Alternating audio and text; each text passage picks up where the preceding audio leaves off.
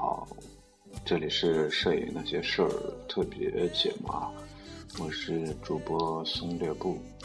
那么特别期呢，还是回答一下影友们的问题吧，朋友们的问题啊。呃，先闲聊几句吧。呃，这个最近比较懒啊，所以这个看微博呀，看那个。公众平台上的东西看的比较少，然后就是晚上统一看了一下，然后还是有一些朋友的留言啊，这样还是大多数朋友问的还是一些这个关于器材的问题啊，这样统一给大家回答一下吧。另外呢，就是我说的这些完全是个人意见啊，仅供参考啊，你千万不要说，呃，这个这个我说的一定一定是准确的，或者说一定是适合你的。这个还是根据自己的这个具体情况来吧啊。呃，另外呢，就是关于呃一些这个这个微博的或或者说一些那我的那些图片吧，那些文字，大家其实不用太在意啊，就是随便写写啊，啊，这个没有讨论的意义啊。嗯，好了，回答个问题吧，这个。就是一一个网友叫 D 啊，他问，想请教一下，为什么尼康的五零一点四 G 和八五一点四 G 的差价那么大啊？差那么多，区别在什么地方呢？这个其实这个就是属于它那个定位的问题了啊，定位的问题。嗯，五零呢是标头，是标准镜头啊，基本上其实你会发现啊。呃，几乎任何一个厂家都会，呃，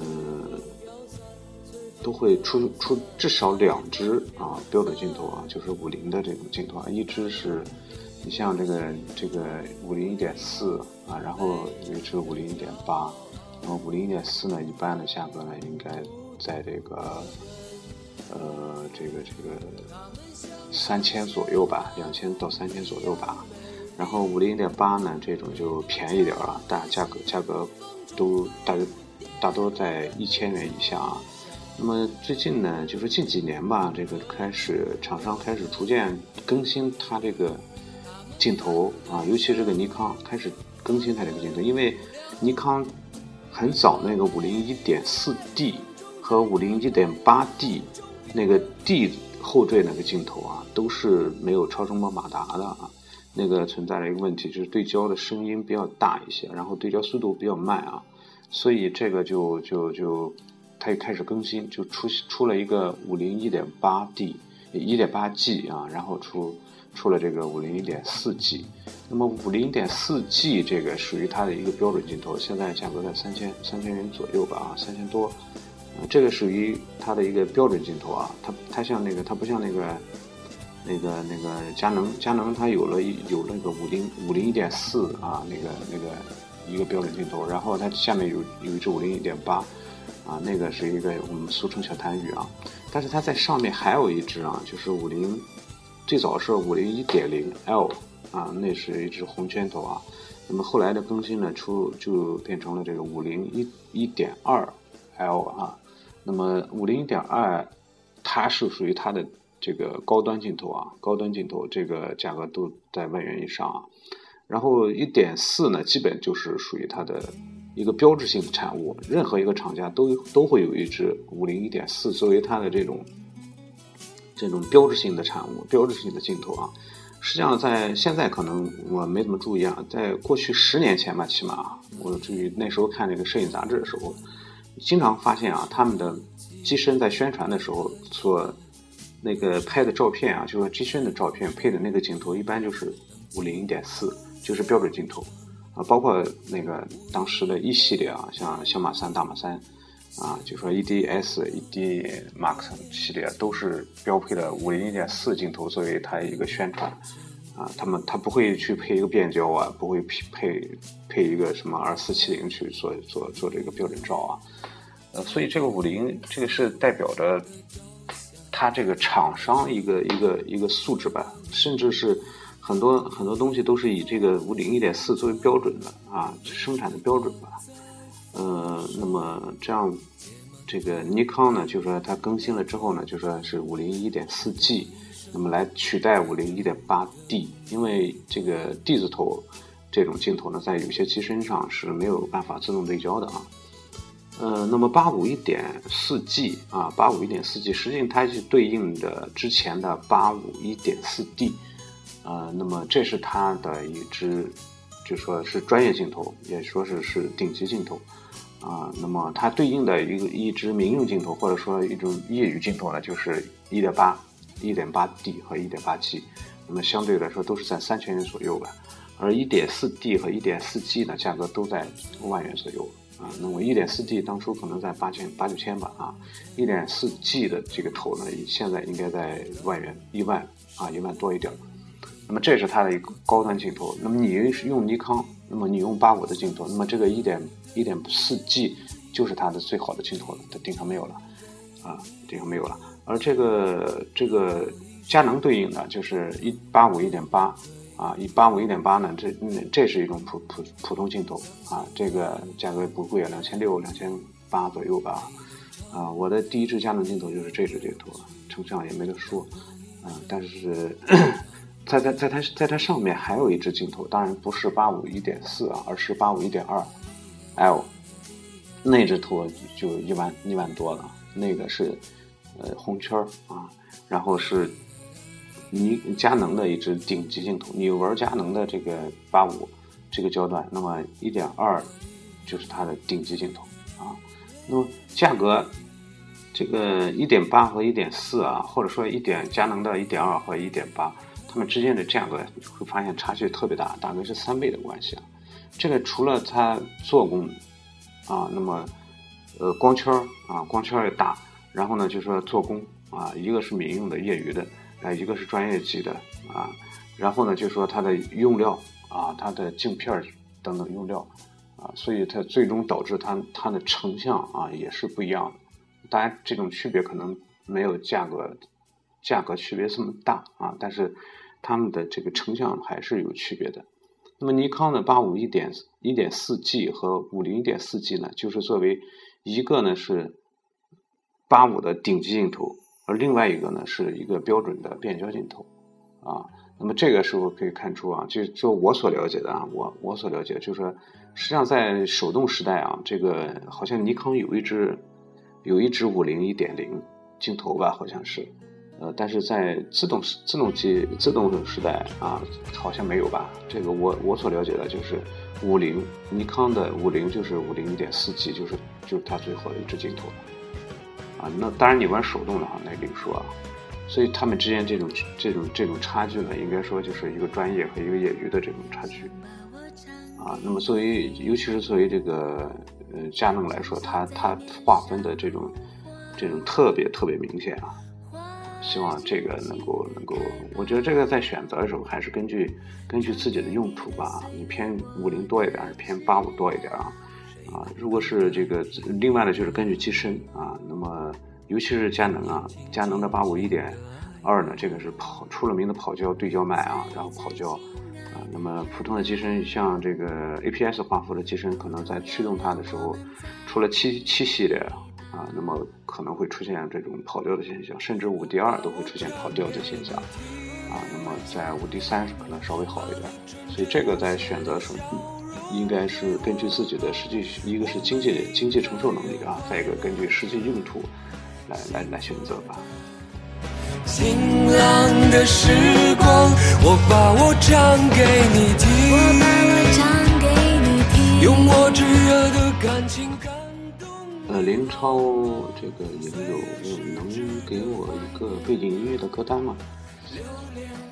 呃，这个抱歉，这个背景音乐我就随便选了一些歌，也没什么歌单，所以这个也没法给你啊。嗯，然后在在这个微博上啊，在这个微微博上有这样网友吧，他问。在网上买微单收件的时候应注意什么？检查什么？第一次网上买这种电子产品不太清楚，怎样去辨别辨别啊？网上买微单这个我还没有没买过，虽然网上买过买过相机，但是没买过微单啊。嗯，其实我还是啊，这个只要不是太老的机器，呃，基本上不用不用不用考虑这个翻呃不用担心这个翻新机的问题。呃，我觉得网上买最主要的一个问题就是配件的问题啊，呃，然后返修啊，这返修只要不是返修的啊，然后就是配件的问题啊，这个充电器、电池啊，这个是不是这个这个高仿的啊？这个这个辨别起来也确实不太好辨别啊。如果是你有网友有身边有朋友有同样的机器的话，可以拿来对比一下啊，否则的话你单纯看可能。真的很难辨别啊！另外呢，就是，呃，尽量我的个人意见啊，尽量不要一起在一个店里一起去买什么存储卡啊、什么 UV 镜啊啊，这个本身这些东西实际上单独买你会发现其实也不贵啊，价格也很便宜，啊，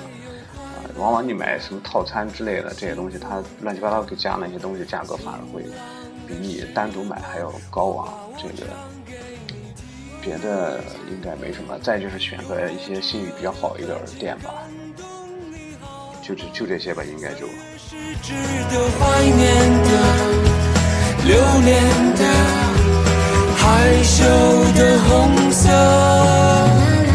另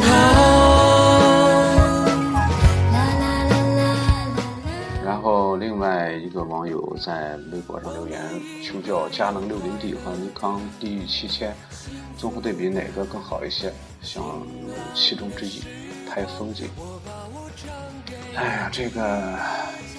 你看这种选择都是非常纠结的选择啊！之前可能也也回答过类似的问题吧，这个再说一下吧。这个拍风景的话，个人推荐还是买这个尼康的机器啊，呃。尼康的机器其实就说，在这个 CCD 时代啊，尼康机器特别这个锐利啊，成像锐利，然后这个对比度高，饱和，颜色也饱和，特别适合拍风景。那么一般认为呢，就说尼康的机器适合拍风景，呃，这不是不大适合拍人像啊。然后佳能适合拍人像啊，呃，不大适合拍风景，但是也不能一概而论啊。尤其到了 CMOS 时代。呃，基本上这种区别很少，但是总的来说吧，这个佳能的这个镜头啊，它有一个特点就是反差高、锐度高，这个是需要需要承认的啊。呃，这两个单纯比这两个机器的话啊，从这个机身性能上来说的话，无疑是 D 七千要稍微好一点啊。那么这个两个当然都是上一代的机器啊，应该说。呃，你拍风景，作为我们一般来说啊，这个都都可以啊。两个机器，无论你入哪个都可以。这个更多的，我就我觉得还是就像我之前说呢，选择机器，选择尼康还是佳能啊？我觉得还是看你身边的朋友啊，用佳能多还是用尼康的多啊？用用佳能的多呢，你选佳能；尼康多选尼康。这样目的是什么呢？因为你可以投投入的镜头。不用那么多啊，在有些焦段呢，你可以借借朋友的用，这个比较方便一些吧。每颗心都寂寞，每颗心都脆弱，都渴望被触摸。但你的心。在微信公众平台上，一位网友叫做永辉啊，他问最近最近刚入手一台佳能的 D 七零。错了吧？佳能的应该是七零 D 吧？呃，如何卖家当时推荐一镜一镜走天下的镜头型号不明，需要吗？如果是你入的是佳能的麒麟 D 的话，我觉得如果是初学的话，其实买套机就挺好的啊。呃，你像这种 APS 画幅啊，呃，大家如果是初学的话，一般买套机幺八幺三五。就就就比较不错了啊，就是说成像也好，还是这个焦段也好，应该都比较方便啊。呃，或者说一镜一一镜走天涯的这种镜头，一般就是佳能的话有一支幺八二百啊，幺八二百，这支头做工比较差啊，成像一般般啊，比较肉啊。呃，用时间长了就会松松垮垮，因为毕竟它是一支业余头，它不是什么专业镜头啊。但是作为入门初学的话，也完全可以啊。呃，如果是有一点高一点的这种要求的话，实际上就不要入套机，就可以配，比如说幺七四零，这是一只红圈红圈头，啊，幺七四零四点零 L 这这这只头是最基本上可以说是一只最便宜的红圈镜头了吧。呃，另外呢就是二四幺零五啊，那只也也应该是好，它俩价格差不多，但是那只在 APS 画幅上就没有没有了广角啊，所以如果对这个成像有一定要求啊，可以呃 APS 可以配这个幺七四零，那么如果是全画幅的话，当然最佳搭搭档应该是二四幺零五四那只 L 图啊。越长大越不安。网友，他的名字叫音乐啊，他问：家庭摄影适合什么器材？佳能的七百 D 双镜头合适吗？初学。呃，家庭摄影实际上，如果是单纯家庭使用的话，我我真的是推荐微单啊，因为它比较小巧啊，然后它的成像也不差。呃，关键是价格现在也非常便宜啊，呃，但是如果是你想在这个摄影方面有所深入的学习的话，那么还是单反可能更好一点。对于摄影这个学习单反，它它它的这种操作感啊，这个这种在手中的这种手感啊，包括它对你心理的这种影响啊，可能要更好一点啊，因为微单。包括这种小数码，它拿在手中总有一种不正式的这种感觉啊。但你如果是能够克服这种心理的话，其实无所谓啊。但是大多数初学的话，可能真的克服不了啊。尤其是在参加一些活动的时候啊，即便是你拿着你拿着这个微单，比如说你拿一万块一万的一万一万元的微单，心理上总感觉不如人家六千多的单反那种那种那种。更更亮骚啊！一般我们说叫亮骚啊，就是说它外形更威猛，呃，所以这个好的器材它确实确实能够增加你拍照片这种这种自信啊，呃，所以这个我觉得，如果是你对摄影想进一步的学习的话，七七零 D 七百 D 是不错啊，是不错的机器啊，但是就没必要双套头啊，这个就没没什么必要。当然，我个人觉得没必要，你可以根据自己需要吧。呃，因为什么？因为它毕竟那只五，应该是五五二二百，是二五五二幺零吧？那只长焦，呃，也是比较狗的一只头啊。真正的需要的话，我觉得可以将来入一只价格在三千元左右的。你像这种七五三百啊，这种这类似于这种头啊，带防抖的这种头也不错啊。所以这个我个人意见啊，七百 D 非常不错，但是双镜头套装的话，我觉得倒不是十分的。必要啊！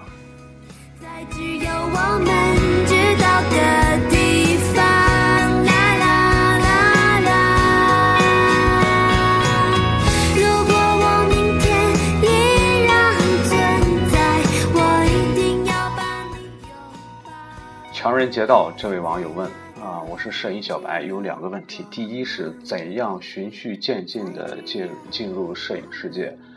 我现在只有一台 G R D 四。第二是上街逛一圈，不知道拍啥咋办？呃，这个恐怕是不光是你啊，其实很多人都曾经有这样一个阶段，尤其在初学摄影的时候，都有这样一个阶段吧。就说实际上学习摄影，它本身它也是它也是一个循序渐进的过程啊，它需要你呃一个一个。不断的一个学习，不断拍摄，不断练习这样一个过程啊！我建议你去去听一听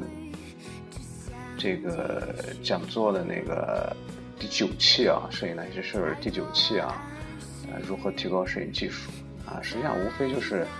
我看来啊，无非就是多多拍照片啊，然后就是大家一开始可能解还解决不了这个拍什么的问题啊。呃，所以这个也推荐你听一听第五期啊，有了相机拍什么？啊，那一期也可以，也可以听一听啊。呃，就说要想提高，无非就是一是多多看书，这个是最关键的。多看书，这个首先解决这个这个技法的问题、技巧的问题啊。然后就是多看这种画册啊、大师类的书，来提高自己的审美啊。呃，然后呢就是多参与活动。这个活动呢，像你本地的影友的组织的一些这个这个外拍活动啊，或者说论坛上的举行的一些这个活动啊，或者说在论坛上看一些这个照片啊，去发一些照片和朋友们这个交流啊，等等吧。那么最关键一点还是多拍啊，多拍。呃，一开始可能不不明白这个为什么拍啊，但是只要是多拍，这个是非常非常关键的啊。呃，你去你去大街上逛了一圈，不知道拍什么，这个这个也很正常啊。呃，这时候还是你一个认识的问题啊，可能就说还是没有这种感受感受的东西比较少吧，啊，没有这个能能能够打动人的东西，你可能就说你你你还没有意识到它啊。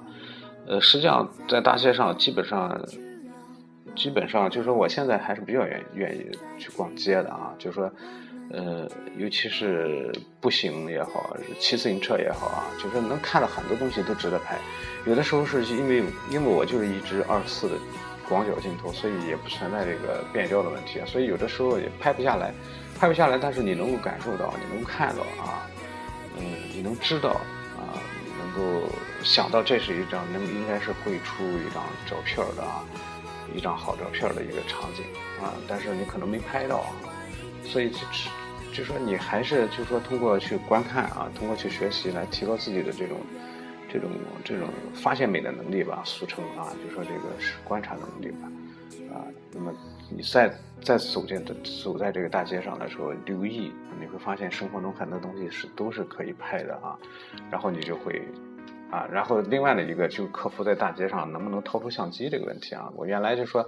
实际上在在最早走上街头拍照片的时候，真的是非常难把这个相机掏出来啊。我觉得在我第一次买那个佳佳能的那个胶片耳机的时候，那是一个三菱 V 啊，非常大，带着手柄，非常大的相机。我去逛早市，我就当时刚开始学摄影不久吧，当时就说有自己相机玩摄影不久吧，就说那时候。可能是初生牛犊不怕虎吧，在大街上掏出来拍，那时候用胶片啊，虽然舍不得啊，但是还是东拍西拍。那时候也没什么人奇怪，十几年前了，这说的啊，没没什么人去去去留意你啊。啊，再到后来就是在用数码的时候，用小数码啊，我在我我记得那个翻转翻转屏的那个机器对我帮助特别大，拍了一些近距离的特别特别近的一些照片啊，这个。就逐渐的就开始克服这种心理的这种压力吧，啊，其实其实就是脸皮逐渐的变厚啊。然后到后来用那个辐射的小机器，然后就因为它非常小，我们拿在手里，不知不觉中就会拍，就是实实际上有时候就是偷拍啊，确切说就是偷拍。啊，到后来呢，再到后来就是到现在，就我用这个微单，直接我我这出门我就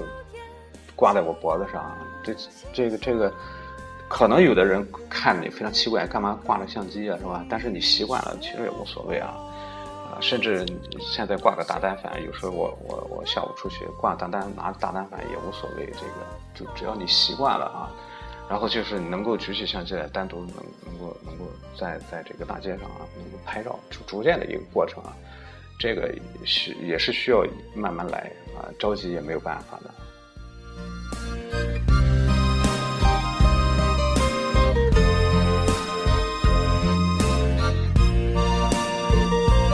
我们好像在哪见过？你记最后一个问题啊，这个影友嗯 L E E 问：我是一名摄影初学者，开始一年，我玩幺八幺零五挂机，后来误打误撞入了定焦，后再后来习惯了定焦的进退构图法则，现在换了全画幅 D 八百，想入二四七零。但是居然觉得自己不会用变焦镜头了，比如一个人站在前面，我想让人物篇幅更大一点，是焦段不变靠近对焦呢，还是拧动变焦环改变焦段构图呢？这个问题非常奇怪啊，这个。既然你已经习惯了定焦，你为什么去买一个变焦头呢？虽然它是二四七零，是吧？这个这个，我觉得你买个三五不好吗？有这个价格，如果是我的话，我就买个三五。啊，那个三五，刚才看一下三五那个佳能呃尼康好像有一支三五一点四，有一支三五一点八吧。我看的是三五一点八，其实一点八的价格不贵啊，一点八的价格在三千多啊，这也是这个这个这个定焦无弱铝啊，绝对干掉二四七零，这个没问题啊。呃，我觉得这个你如果是已经入了二四七零的话，你那那那你就踏实的用就行了，这个问题本身不是不应该是一个问题啊。就说你这个你图方便，你既然是用定焦，你就图方便呗，你就拧拧一下变焦，把它充满这个画面就行了，是吧？你为什么既然有定焦了，为什么既然是变焦了，你为什么还要去前后的走动呢？除非你是为了要这个这个焦段，比如说就是为了要二二四这个焦段啊，那么或者说为了突出这个透视感啊，或者说你为了这个。那么有的时候我们推上去用七零是为了，实际上就是这种特特写的话啊，其实就是可能就是为了去虚化背景啊，是吧？那么这个时候是定焦可能做不到，你看三五可能就做不到了，啊，所以这个用途不一样吧？我觉得你不应该去去去去这样去考虑这个变焦和定焦的问题吧？这个拍人像也，如果是你拍这个就是特写的这种人像，唯美的这种感觉的话，二四七零可能更合适一些。啊，如果是定焦的话，当然就五零或者是八五的镜头可能更合适一些，啊，所以这个不用去去去纠结啊。我觉得还是根据你你的这个拍摄的这个这个呃这个这个题材吧，啊，如果是你拍环境人像的话，那么二四肯定合适，是吧？但是你入用定焦的话，你不能我二四拍一张，我需要推上去拍特写了，我再。我再换镜头换到八五，这样就麻烦，太麻烦了。那么这个时候就可能，这个二四七零的优势就出来了，是吧？所以这个根据自己的这种，还是根据根据自己的需要吧。啊，如果是你拍人文多一点，拍环境人像多一点的话，那么肯定是推荐这个定焦或者说这个三五广角多一点，是吧？这个当然二四七零它拍什么都可以，这个你。它它用起来会更方便一些。好了，这个问题到这儿吧。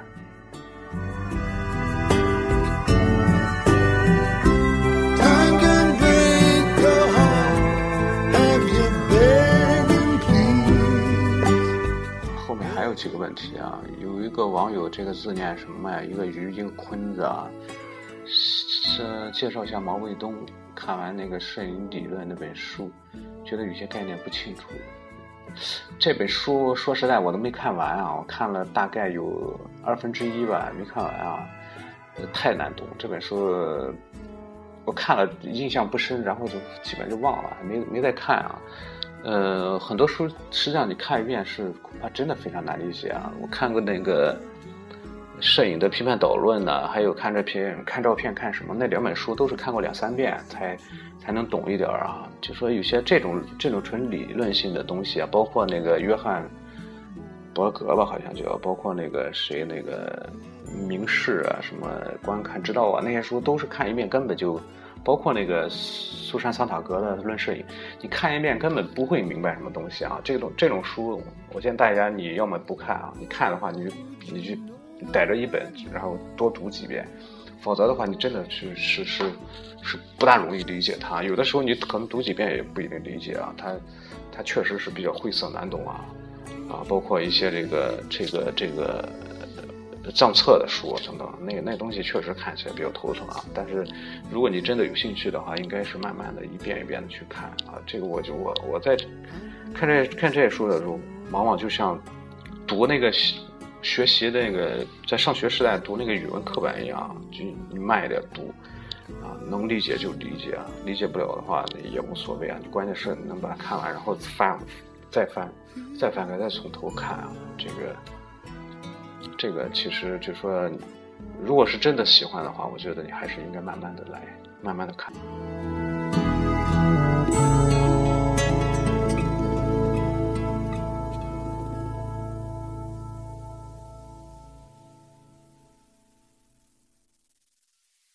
还有一个比较早一点的问题啊，就是想这个 A L A N O 啊，他听听你的个人摄影经历，或者说说说你身边玩摄影的一群人。这个没什么好说的，我本身我的摄影经历也没什么太大起伏，是吧？我也不是什么摄影家，我也不是什么理论家，呃，在摄影界就就就是就是一个普通的爱好者，也没什么。这些参加一点儿比赛，也曾经拿过一点儿奖，但是都是微不足道的。嗯，这个没什么说的啊。身边倒是有啊，有一些玩摄影的人。这个我原来想说一下，打算做一期节目关于摄影圈那些事儿的啊，结果后来想一想，那个说出来可能会得罪很多人，就就后来就犹豫，一直就没再没再说，因为这个不光实际上不光是摄影摄影圈，整个什么书法圈啊，什么美术圈啊，什么音乐圈，我觉得都这样乱七八糟的啊，这个。很多人在一起不单纯的，包括驴友圈啊，很多人在一起不单纯的是为了玩儿，呃，为了为了什么，就是拉关系啊，这个什么什么乱七八糟的，这个这个都有啊。实际上你接触几个圈应该都差不多啊，这个也没什么好说的。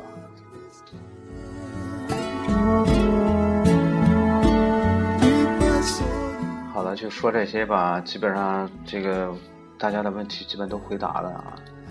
呃，在在这个留言的时候，我可能不能够及时看到啊，但是我肯定会看啊，这个看了我肯定会通过某种方式给你给你们答复吧。嗯，是要说的这个微信公众平台超过二呃四十二呃超过二十四小时吧，好像是。就没没有办法给你回复了啊，这个我也没办法，他他规定就这样，呃，我就那时候我可能就通过节目去反馈一下吧，呃，好了，今天就到这儿吧，各位再见，下期节目见。